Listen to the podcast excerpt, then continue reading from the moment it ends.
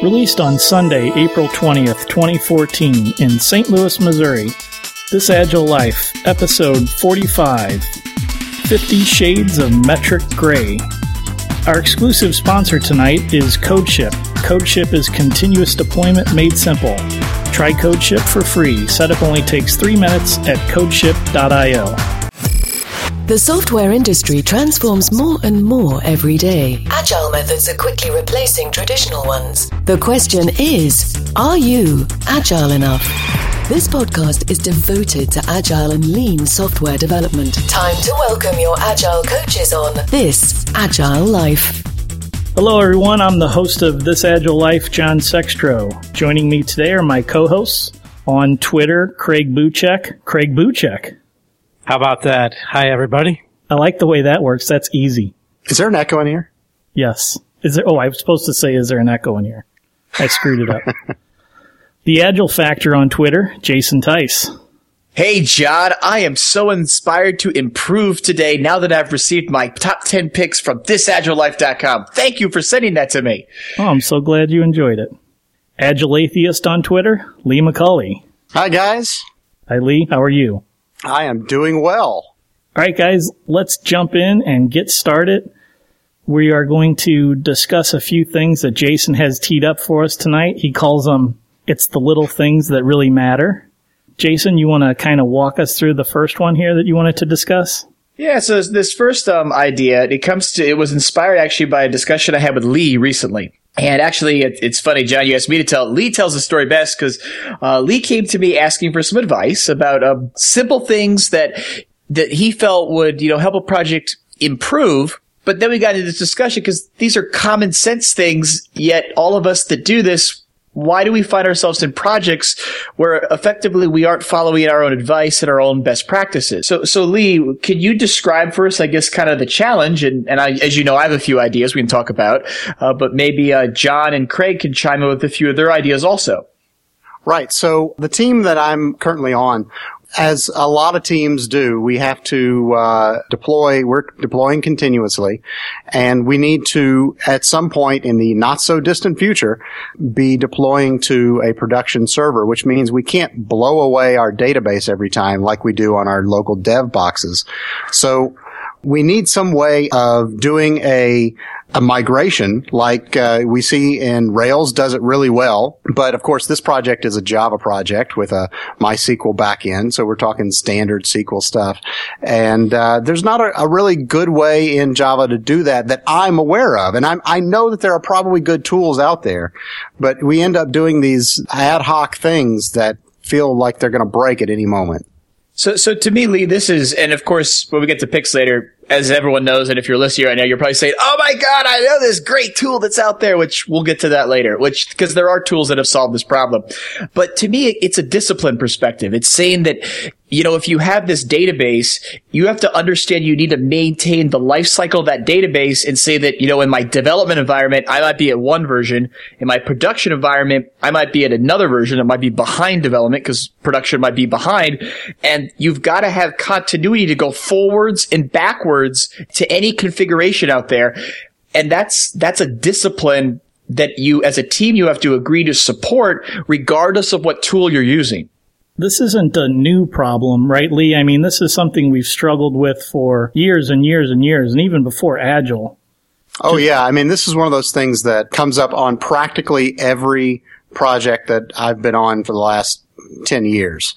And different teams solve it in different ways. In a lot of cases, if you're in a, a high corporate environment, then you've got an entire team of DBAs that kind of structure this and to some degree take some of the, some of the heavy lifting off of the developers and the developers then are allowed to get lazy, but then they complain about the process that they have to go through for a release.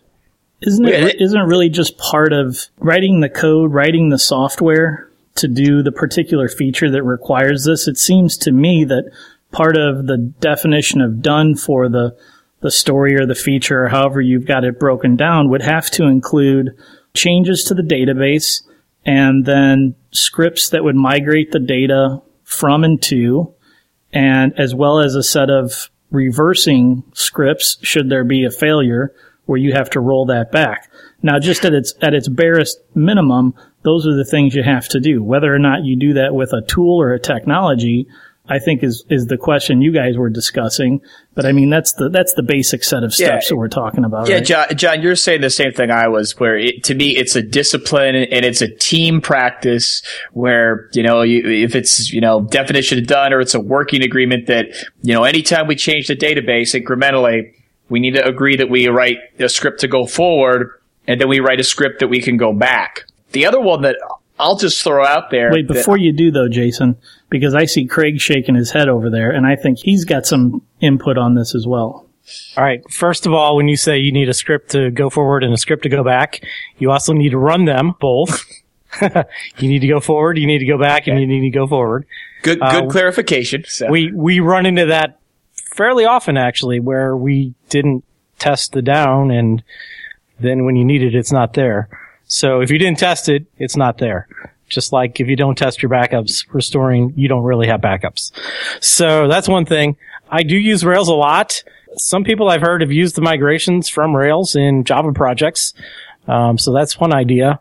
I do actually have a problem with the migrations in Rails, and that's the difference between data migrations and schema migrations. And they're they're fundamentally different, but they're not treated differently in Rails migrations. And I I don't really have an answer for that. But if you are doing that kind of thing, you do need to worry about both kinds of things. What I think ends up happening in a lot of cases, Craig, is that teams are afraid to do this sort of activity because it's scary. And the reason it's scary is because you don't do it often.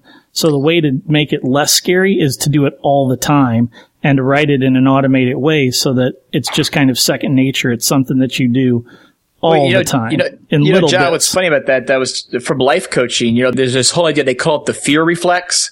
And the way that you overcome fear is you exercise your fear reflex more frequently, you know, to, you know, kind of fight fire with fire. Another thing to think about, Lee, that I would challenge you to do is even as a development team, get used to running an environment within your, your, your development space that you treat like a production environment. So you put data in it and maybe you have, you, you have a build that will deploy to it, but it, it ensures that when it deploys, it does not drop the database to start to help the team understand what it's like to work in a live environment Right. Early on in my career, I worked, I worked ops. And to me, if you work ops, it is a different mindset because you cannot drop the database, uh, because you can't lose the data.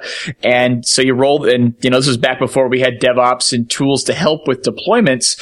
You know, so we would go to do a release. If it didn't work, we had to roll back because the data ruled. And if you couldn't lose the data, and I, and my wish out there for the development communities, explore what it's like to work in ops. And if you have the ability to, spin up another environment that you deploy to and ch- pretend it's production. And learn how to support your system, how to roll patches, how to do hot fixes if you need to in that live environment so that as a team, the whole team can support that. And there's not just the one guy who knows how to work in prod who has to do all the prod support.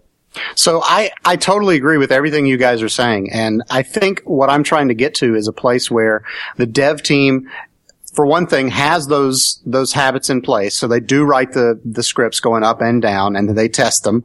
And then some way for I, I don't know what the best way is to turn that into continuous deployment out to even production where we automatically do those migrations and we can pretty much be safe in doing them because we know they're not going to destroy data.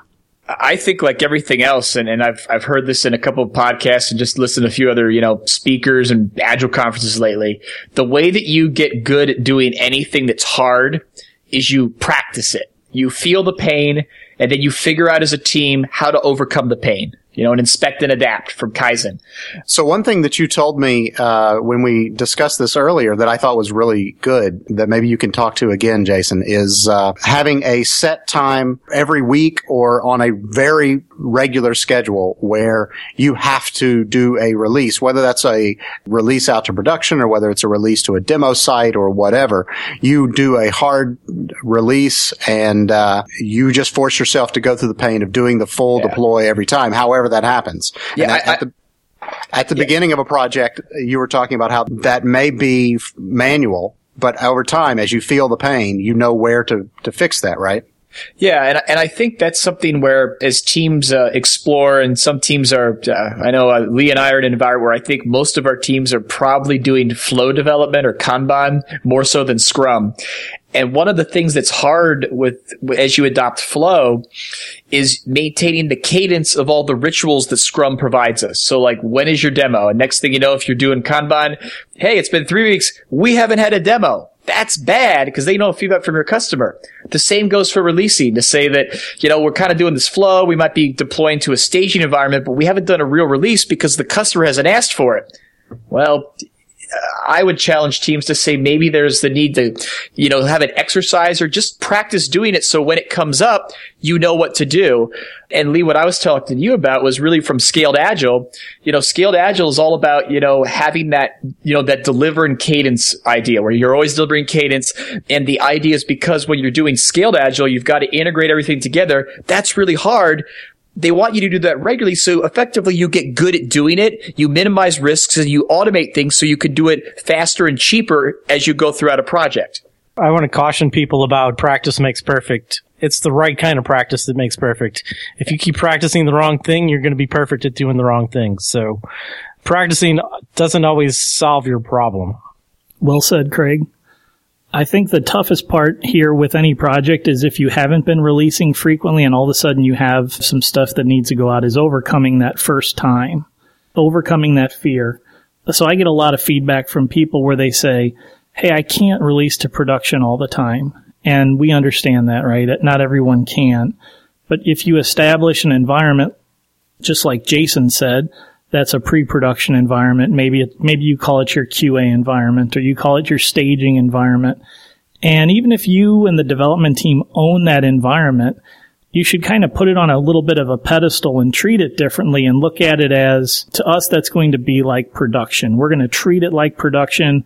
Everything we do to it is a test run and a practice for when we actually deploy into production. So rather than just, you know, taking liberties with that environment and cramming the software on it and cramming database changes in it, cramming data changes in it. Treat it really like it's your production environment and take the time to use your, your method of procedure or your, your SOP for installing to production. Use that on your staging QA environment so you can practice because it is scary. And until you've become really good at it, you shouldn't do it in production on your own. Yeah, and the thing, John, that I would add to that, and I'll joke, you could probably comment on this indirectly, is you know, sometimes people say, and you know, this is where a team sometimes hits a wall because they're like, hey, we want, you know, a mock environment or we want a P2, you know, that we can play with. And you hit a resource constraint because your, your organization may not have a computing hardware to support that, you know, or they may not, and they may not have the budget to get it. But you know, these days as more and more things are being deployed to the cloud, being deployed to Amazon, there's all kinds of different models that you can get an environment. You can you know, use a tool like Chef to provision an environment. You could bring your environment online, deploy to it, shut it down so it's not running. And then when you want to do your next release, turn it back on. And so what I would coach everyone is if you're in an environment, you're asking for these things and you're getting pushback from really from leadership to say that we can't support that from a computing capacity. There are things that you should be looking into in terms of ways to use providers and clouds to allow you to, to have this capacity to practice this and get good at it. Yeah, absolutely. And I don't even think if you are resource constrained, keep in mind that you don't have to have a super duper environment to do this in. You guys, you could take any environment, right? You could take somebody's workstation or, or whatever it is. It, all that, all that is required is that you use the same discipline, you use the same scripts that you're going to end up running in production when you go to that environment. But if you said, like, just like you said, Jason, if you spin it up on an EC2 somewhere or Elastic Beanstalk or whatever, and then tear it down right away afterwards. I mean, you can do that for rel- a relatively low expense as long as your customer doesn't have a problem with you putting code out onto the Amazon cloud. You do need to make sure that it's a relatively close facsimile to your production environment. I mean, you don't want to go through trying deploying the software out to a Windows box if it's going to be on a Linux Ubuntu server or something, right? So that's something to consider. But I think there's some options out there. Yeah, and again, if you're on a team and you're in this case, this is actually be a great thing to you know if you got questions to reach out to us in our community for this agile life and ask questions because uh, a lot of the coaching and consulting I've done in recent years has been on stuff like this. The simple statement though is yes, it, it cost a little bit to spin up another environment for this type of deployment testing. There's a whole bunch of thoughts about like capacity testing and having what some people call, they call them ISA, the, you know, uh, how do you pronounce that? Acity or that's like the end of capacity. Having these other environments on demand so you can do performance testing more frequently. There is a cost to that. I'm not going to deny that. But if you think about the cost to recover if you have a problem, your cost up front to test it in another environment and pay for that will always be less than your cost to recover if you have a critical problem in production. Absolutely. Okay, Jason, was did that cover all of the all of that I think that covered what Lee and I talked about. But Lee, does that give you some um, uh, some thoughts and some actionable things that you can think about for, I guess, what you're working with and going forward? Absolutely. I mean, uh, I, I, really want to try some of this thing, some of these things on uh, on a new project from the very beginning because I think they a lot of them have the best, the most power if you start them early in a project. That's a good thing that we can discuss a little bit further. Is it ever too late? Craig, oh, it's never too late, but we've got well, uh, maybe it is. We've got two weeks left in our project. Oh, that might be too late. well, okay, okay, but no, this, but see, Lee, I'm gonna, I'm gonna push back here. I'm gonna say no. It is never too late because your software is going to go to production. It's going to go live. People are going to use it. There's going to be problems, or there's going to be opportunities to enhance the software. And if you don't start investing it now, and if anything, writing those scripts to allow the information to be captured in an automated fashion, I mean, good luck for whoever has to support or maintain that software down the road. I agree, but we have also lots of other things that we have to get done in two weeks. So we have to, somebody's got to decide what the priority is, and we can't do them all. So the um, and I agree that's, fact of life. But to me, this this gets back to the whole idea. It's it's one of these simple little things that really matters, and it's the idea of saying if you adopt the discipline as a team to you know maintain the database as if it's code basically or it's a configuration asset. It, you know, it is. It, it pays off. You know, and well, and maybe that's the maybe that's the bottom line for this discussion. To say that as a team, just like we source code, we, you know, we treat it with a very, a very high degree of rigor. You know, it's in the repo. We branch it. You know, we do tests on it. If you're on a team that doesn't have the luxury of working with the DBA, ask yourself, you know, look your team in the mirror, look yourself in the mirror and say, am I maintaining my database like a code artifact? And if you don't, if you can't say yes, there's, there's an opportunity for improvement. Here's a retrospective style question for you guys and maybe Lee's the only one capable of answering it at this point since it's particular to his situation. Would it have changed the way the team operated overall? And could it have made you go faster if you would have spent time up front putting this in place? Well, I think we tried and we did it the wrong way because none of us on the team had a good experience on the right way to to go about doing it. So we we had the forward and we've done really well with forward migrations, but we haven't done the backward migrations and it hasn't hurt us yet, but it has caused issues when people want to when different dev boxes are reviewing code from a earlier in the in air quotes story and okay well which version of the database am i going to now? And we do keep that in the in the repo so uh, so basically everybody just blows away the database and runs the current set of scripts for that story and it always works. But that doesn't solve the go to production and don't destroy the database we do have migrations scripts that theoretically should work but they've never really been tested in a live way. How's so that that's make, the downfall. And how does that make you feel? Scared as hell. Exactly. Or as a colleague of mine frequently says, I don't test my code much, but when I do, I test it in production. That's what all good teams do. Not. Blinky lights. Oh, hey, so hey, and Lee, the only thing that I could think of as you were saying that is actually kind of related to the, the and now that we've we've uh, murdered your topic, um, the next one I know I threw on the list is a little thing is if you're doing deployments, time them like literally get a stopwatch. And I, when I coach teams, I like to use like the old school like track and field stopwatch, like a, like literally like a you know like a one you wear around your neck. But say, okay, we're gonna deploy to staging, we're gonna deploy to prod, we're gonna time it. So you actually have some cycle time data about how long it takes. And once you have that data, you can have all kinds of discussions in a retro about, wow, it took us six hours to deploy to staging today what can we do to make that not take six hours of either a person or a pair working on that so we can be, we can, you know, we can complete more stories. Hey, Jason, I think you may have taken the coaching uh, a little too far if you have the coach's stopwatch.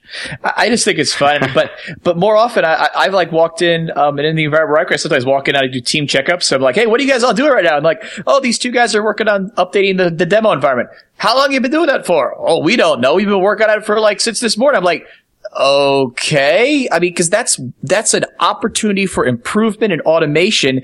And if anything, to me, it's like, okay, you know, we literally, maybe, I mean, I know teams that have lost every time they do an update to their demo environment because it's not automated, it takes a pair four hours. So that's a, that's one eight hour developer day, you know, in a, in a sprint or in a release. And if you're doing, you know, updates you know, that's really one day of capacity that you've lost simply because you haven't automated that, that um, deployment process. If you add that up over time, that becomes significant. You know, guys, since we're talking so much about continuous and deployment, I think it's a good time to welcome our inaugural sponsor to the show. Yes, that's right, folks. We have a sponsor for this show. It's CodeShip. And CodeShip is continuous deployment made simple. And boy, I'll say it sure is simple. I just set up my current Node.js project on CodeShip and it was easier to set up than I ever imagined. Within a few minutes, my project was set up so that every new push to my repo triggered my test to run and then triggered my deployment to run and boom, done. Deployment made simple. I was worried that CodeShip wouldn't support Node.js, but fear not. CodeShip works with most major development languages and databases. CodeShip also integrates with just about every cloud service and hosting provider on the planet. And even if you are working on some exotic platform that they don't have an integration for just yet, they have a script option to allow you to roll your own integrations. If you need help getting started, the good people at CodeShip will be glad to help you. CodeShip has some of the nicest and most knowledgeable people you'll ever find, and they are so dedicated to testing and continuous deployment. Their blog at blog.codeship.io is amazing. I was looking for suggestions for how to test my Node app, and the best and most helpful information I found was on blog.codeship.io. Particularly in my case, there was a series of three video posts on using Jasmine with JavaScript. The good people at CodeShip are passionate, and it shows. Software development is hard enough. Let CodeShip make continuous deployment simple for you. Check them out today at codeship.io and tell them that this Agile Life sent you. Okay, so I got a question on that, John. Um, since you've used the service, how do they solve this problem? It's not necessarily solved for you. Uh, they're just a platform that makes it simple for your continuous deployment stuff to run. So if you have database migrations that okay. have to happen, they will run them for you. They don't have necessarily quote unquote a solution. Their platform enables your solution to run effectively and efficiently and, and in the cloud. Okay, I got that. I was, I didn't know. If, uh, I guess that makes sense, and it, it, goes back to, I guess, the whole genesis of this conversation that the the team or the the people doing the work specifically need to have the discipline to, you know, think about forwards and backwards or up and down, and you know, CodeShip is a tool that will consume that as well as there are, of course, there's probably lots of others. But if you don't have that discipline, then, you know, that's where, that's where the challenge sets in. Absolutely. So you were starting to get into another topic there, Jason, before I interject it. Yeah, I had another topic, and mine is something you guys can comment on. And this is interesting because, you know, I've I've been asked uh, to help some teams recently, and and they they're kind of trying to they're trying to substantiate what they're doing. And so a lot of times I'll show up here like, well, you guys have any metrics? They're like, well, no, we don't really have any. I'm like cycle time or anything, or you know, they might have story points, but they don't have any real solid, what I like to call scientific metrics about what they're actually doing as a team. And a lot of times, I guess I get involved with these teams because they're having a problem and they want to do something about it. And I guess my request or my challenge, and I'll throw it to you guys, is saying, if we know this and we know teams get into problems, why don't teams take it upon themselves to start capturing some baseline metrics about their overall performance and operations and maintain that throughout their project. So when they have a problem, they can look to the data and they can say, Hey, this is my current cycle time. I want to improve it by this much. Or, you know, right now we've got, we're working on testing. So our code base has, uh, has test coverage of 50% we want to improve that. So, you know, we're going to set a goal as a team. We want to raise it to 60% in the next three sprints. Why do teams not do that? That's what I'm struggling with. And as a coach, I'll come in and I'll help and we'll get the metrics going. But what I'd love to challenge teams to do is to start doing the metrics up front so the data is there when you need it. It's Am I crazy? We, well, we don't, we don't know what to capture. I mean, developers are bad at metrics in the first place, right? All right, maybe people are bad at metrics in the first place. Most people. We don't know what to capture. We don't know what we're going to need in the future.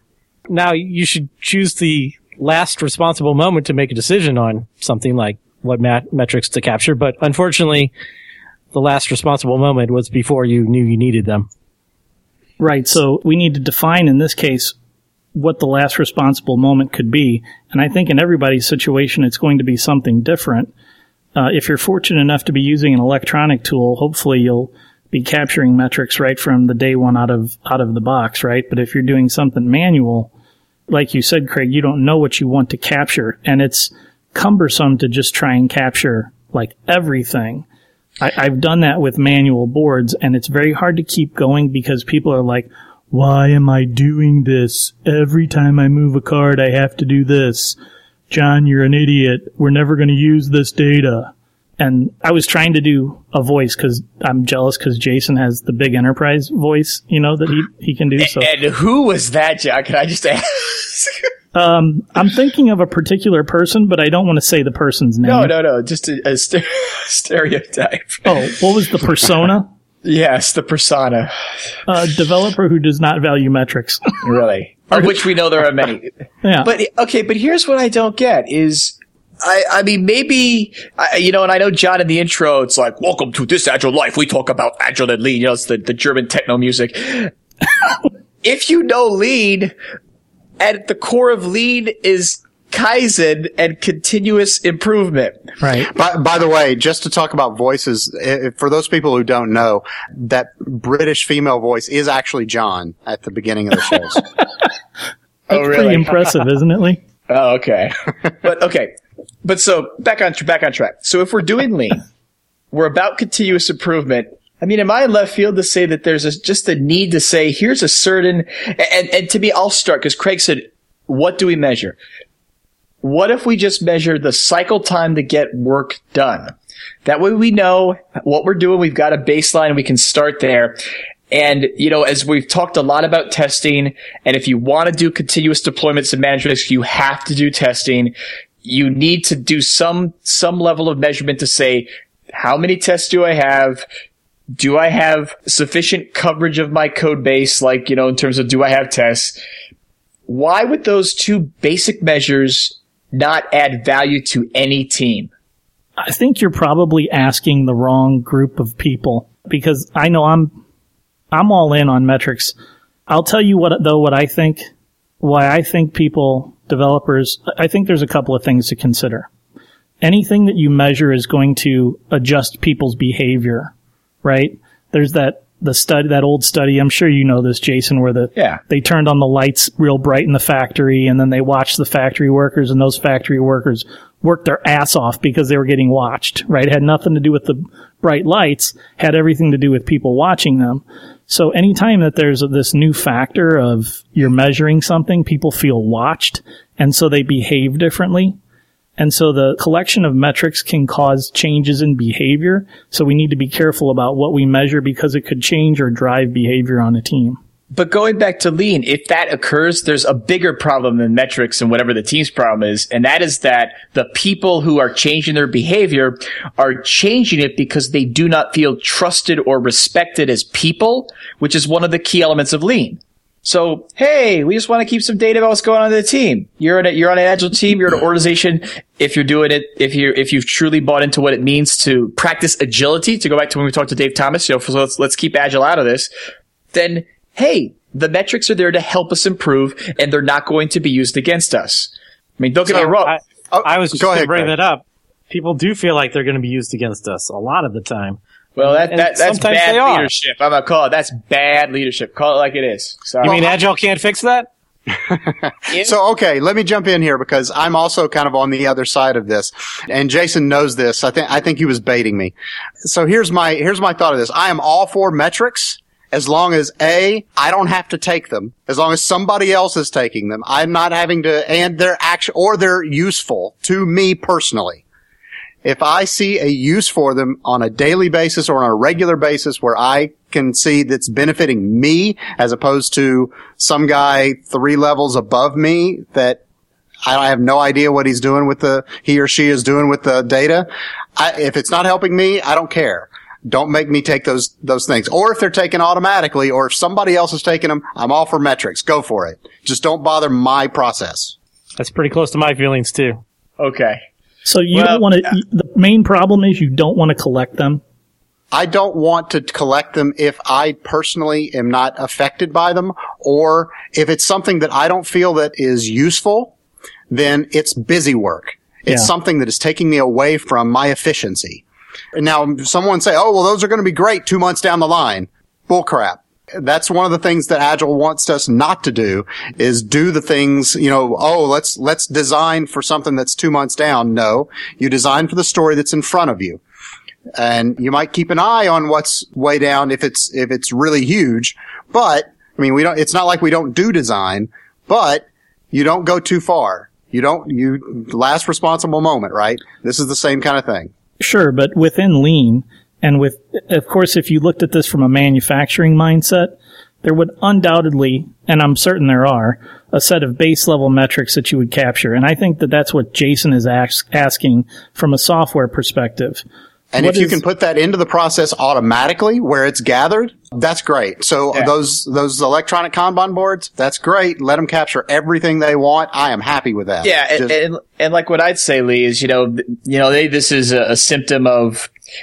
I'll share. I've seen some companies solve this really well, and they've done it through. I'll call it a little bit of architecture because you know they have a tool, and you really, if you've ever had tools, and I mean, Lee and I are in an environment where there are multiple tools in play, which is challenging because we don't have any dashboards between projects. We have to, if we ever want to make a performance dashboard, we'd have to literally ma- ag- aggregate the data manually from different tools. Which, if you're running a corporate IT shop, there's a lot of value to having all your data and having a dashboard about your teams, and that will keep data for you automatically. So uh, the other one is I've seen a lot of uh, where in corporate IT, you know, there's a lot of where they'll have like a, a systems team, and the systems team maintains the build system that all the dev teams use. So if you're doing Java, they've got it, and when they maintain that build system for you, it has instrumentation on it, so you get test coverage, you get all the stuff out of the board. And to your point, Lee, the team doesn't do anything. Next thing you know, you've got graphs and charts and stuff that you can hang up, and they're just there. Developers want to develop. Period. That's why Agile works because it lets developers do development work Yeah. and not this other. Oh, look at the dashboard. You know, I don't want to look at the dashboard. I want to program. I want to get stuff done. Yeah, well, and I think that boils down to again, like the way I've seen this done very well, in you know other environments out there is people have they've invested the organization sponsoring development has seen the benefit for the the health of the organization, and they chose to invest in it so the developers didn't have to do it. And to exactly what Lee said, the data is just there. You know, if you're an independent or you're on a smaller project, you may not have that luxury. And the challenge then to what really what Craig and Lee are talking about is how do you manage priorities between having enough data to justify and, and like as a coach, you know, I've been in scenarios where what are you doing this month? Hey, we're helping teams write tests. You know, it, it's been helpful all year to say, yeah, last month my code coverage was 50%. And once we trained people on TDD, we had more people contributing tests. We raised our test coverage to 70% in a month. That's a great So- story. What I think we need is a starting point. We kind of need, you know, sort of, we've talked about it on this podcast a few times already.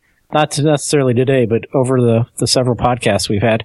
And we sort of need this playbook to start out. You know, what metrics should I start out with? I don't know what I'm going to need in three months. So if someone could tell me what to capture that's easy to capture, I would probably start it with a new project, but I don't know what those things are yet. So, I don't think so you would. I think I'll you- ask I you because I, I think you know this, John.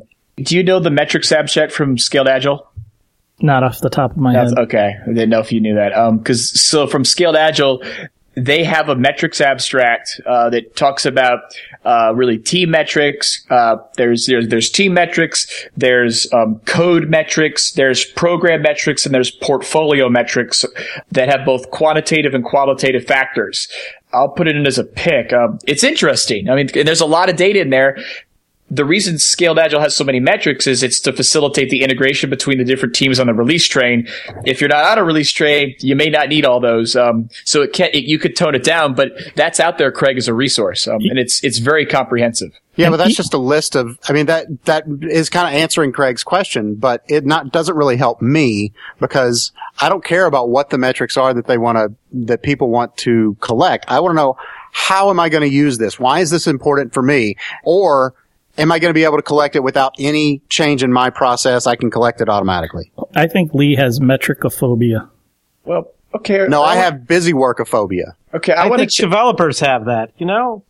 Okay, but Lee, you're you're you're special. I'm I'm going to dive into this here, um, because Lee, so you're you're a team lead. So Lee, Lee, the environment that Lee and I are both in, we don't have throw team that leads. in his face. What? Don't it's throw that in his Lee is face. the leader. Um, so where do you think, as a team I'm a leader in the same way that uh, Olive Garden is Italian.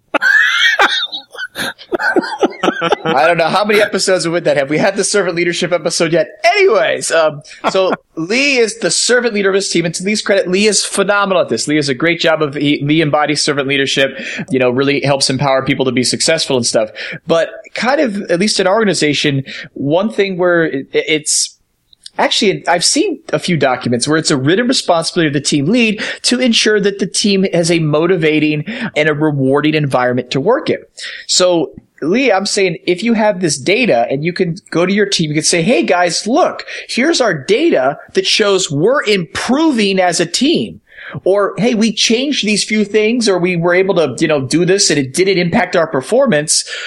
Don't you think that would be motivating to the people on your team? Or am I just, have I read too many management consulting books? I mean, tell me if I'm wrong. Yes and if, yes. if I've got the data just available, sure. But if I'm having them uh, put a tick on a card every time they move it, and it's some extra process that they have to remember how to do, and that they aren't good at necessarily remembering how to do, Uh, then no, that's not going to be good. The data isn't going to be useful. It's just an extra thing that that gets in the way. But if it's collected automatically and I have it available, sure, that's great. what if you made it fun or you gamified it? Like I know some people have gotten those old fashioned time clocks. Remember when you worked at Schnucks or whatever, and you'd go in there and you'd you'd slide your little time card in, and it would go and then it would put a timestamp on it. You know, that it- might be kind of fun. I don't know how fun it would have to be. For me, the most fun is solving problems eh, in code. And so if it doesn't involve that, then you- you're taking away from my time. I, I just, I mean, Lee, my challenge is, I guess that it comes from being a little bit more on the business side sometimes. The metrics are helpful to help those who are not familiar with the complexity of software development understand Management. what's go, yeah, understand what's going on. And if you don't have the data there, then they start to assume who knows what and So now you just, you, Jason, you just argued for cover your ass metrics. Yeah, that's not good either. Well, let's maybe back off of that position a little bit. Well, no, but but that's that's a real life thing. I mean, so you know, justify your existence. So, you know, we're all yeah, I'll, I'll justify my existence someplace else. In- well, where they- okay, okay, but real life. I'm gonna talk real life business. So I have an email in here in my inbox. It's from some company. I won't name them. I don't know there. They're soliciting here for Java developers offshore twenty dollars an hour. Okay, I don't think anyone on the podcast here, developer, regardless of what you're doing, works here in the U.S. for twenty dollars an hour. I mean, we have a higher. We have. Well, we were actually before we started today, we are talking about taxes. So there's we have taxes. We have all this stuff.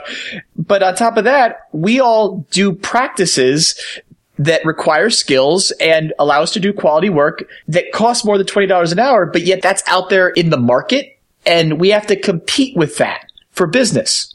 So let's be as efficient as possible and not get in the way with metrics that keep us from, uh, from doing our work. Yeah, so but back to the original point. Aren't there at least a couple of, of things that are worth capturing because they will have value immediately from the perspective of getting the team into the room for a retro and talking about how we're doing. And maybe it's just one thing. Maybe it's just how long it takes for a story to go from we started the story till we finish the story. Yeah, simple cycle time. I would like Yep. to hear. I would like to hear Lee tell me why not, even if he has to track it with a time clock. I am not against simple cycle time, especially if you're using an electronic Kanban. Those are easy. I can definitely go with, with cycle time. And in fact, if you're doing a no estimates kind of a project, which we are, then cycle time is pretty much the only metric you have to have. That would be at least my minimum. I would say bare minimum, I'd like to know that one. What about tests? Test coverage, um, distribution of test coverage throughout the test pyramid or the four quadrants, whichever one you want to use. I think you start to get into a slippery slope there a little bit. Sorry, Lee, I didn't want to talk over you there, but I think that test coverage to me is more, I'm more interested in what your trend line looks like for your test coverage than I am in the number itself. So you Yeah, could yeah. actually get rid of the number and shove it up your metric bucket, something or another. No, no, John, I, John, I agree. And, Yeah, and- so- and So, So, tracking I the tracking the trend is is important to me, but not the number itself. So to me, the tracking the trend is only important if you think there's a problem. If your team is feeling some pain around there, or if you think if somebody on the team or the coach says, you know what, or whomever says, I don't think we've got good test coverage. If someone is worried about it, that's when, okay, let's see if we can quantify this, get a baseline, and then figure out how we can improve it. Yeah, But that's when a, you do that when you have a pain, not just for the heck of it. And assuming you're assuming you're writing your code with tests, even if it's test after or test before, if you have a rule, if you have a working agreement on the team that says we're going to use tests, then the trend is still important because you don't want to add a significant amount of code to the code base without tests where that number would start to drop. So that's a problem regardless of whether you you've uh, you've felt it or not, I think. So I do like to have test coverage metrics, and that's one of the things that's pretty pretty much automated, right? You have your automated test, and it's you throw something in there, it's going to tell you what your test coverage is to a first approximation. There's different levels of of code coverage, but to a first approximation, because tests are there to give me confidence that I'm not breaking something. That's one of the things tests provide. Um, if you do test first development, then actually they provide a some design direction. But other than that, I, I want to know test coverage because I want to know how much confidence I can have to make changes to the code without worrying about breaking anything. So, so Craig, let me ask you, if you are doing test first and you feel like everything you've written is fully covered, then why do you need a number there to tell you what you already know? I guess the point is usually I do have a problem where I don't have confidence.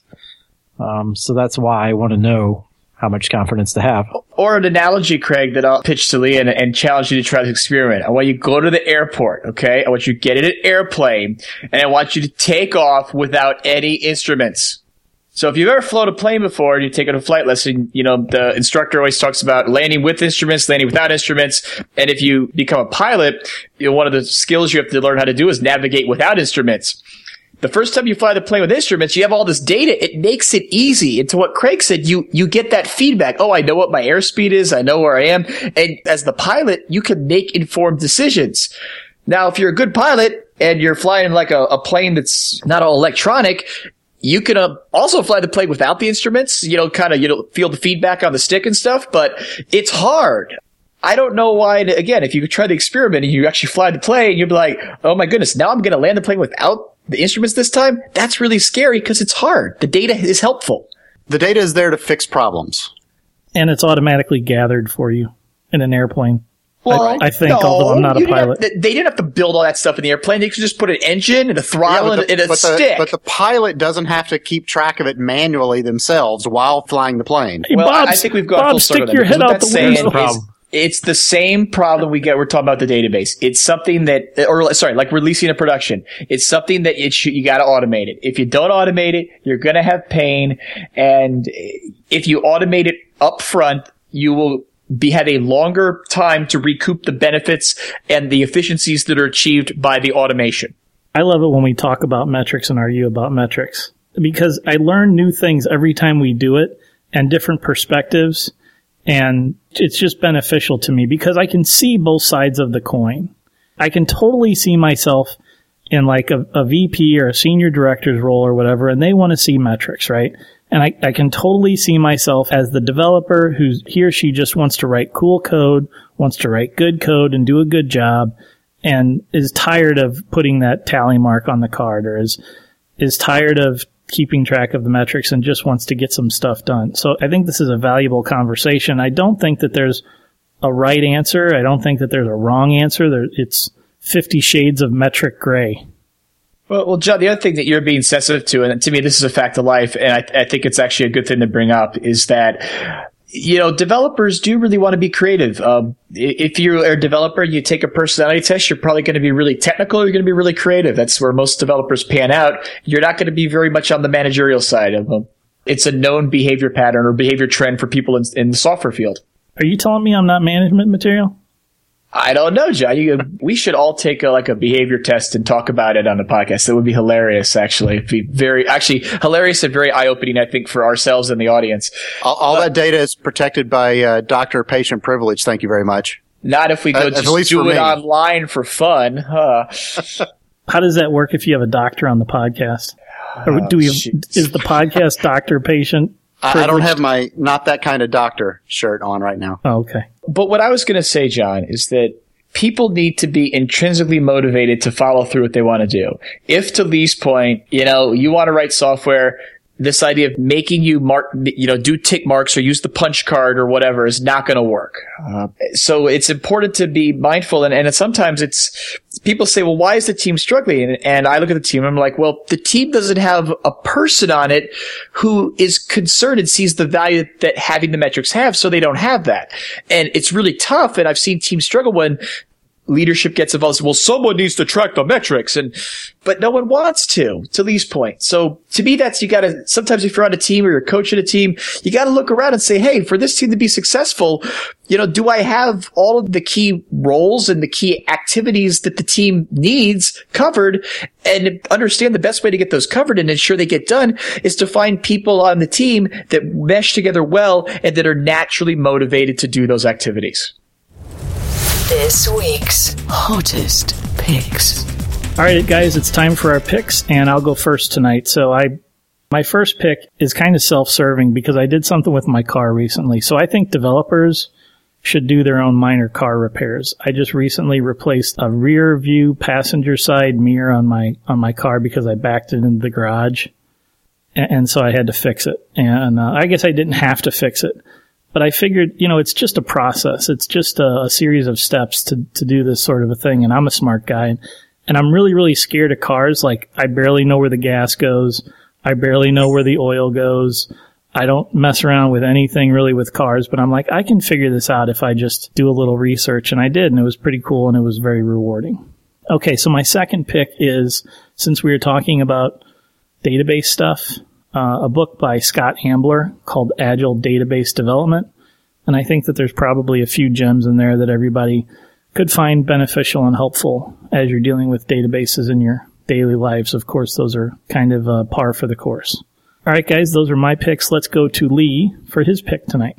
So my pick is uh, is one for those people that are writing uh, websites and doing really like uh, HTML5 stuff, the newest, latest technologies, and you really need to be able to test that that stuff on every browser and OS if you if you really want it to work. Or you, some people would say just use Chrome. But anyway, there is a, a really cool tool out there uh, or service called crossbrowsertesting.com and you can essentially say i want to test my website on any number of a thousand or more different uh, os browser and plugin combinations. So it's uh, it's actually very cool. Great lee. Thanks. Good pick. And let's go to craig for his pick tonight. Got two picks. Uh, first one is called Shortcut Foo. I just found this today it's basically sort of a little training thing, a little, um, you could use it as a tip of the day for all kinds of things. It's got Vim, it's got Emacs, Sublime Text, Eclipse, and the IntelliJ family. I think it had Git in there too, which is the only non-editor one.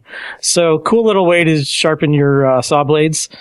Um, the other one is six programming paradigms that will change how you think about coding.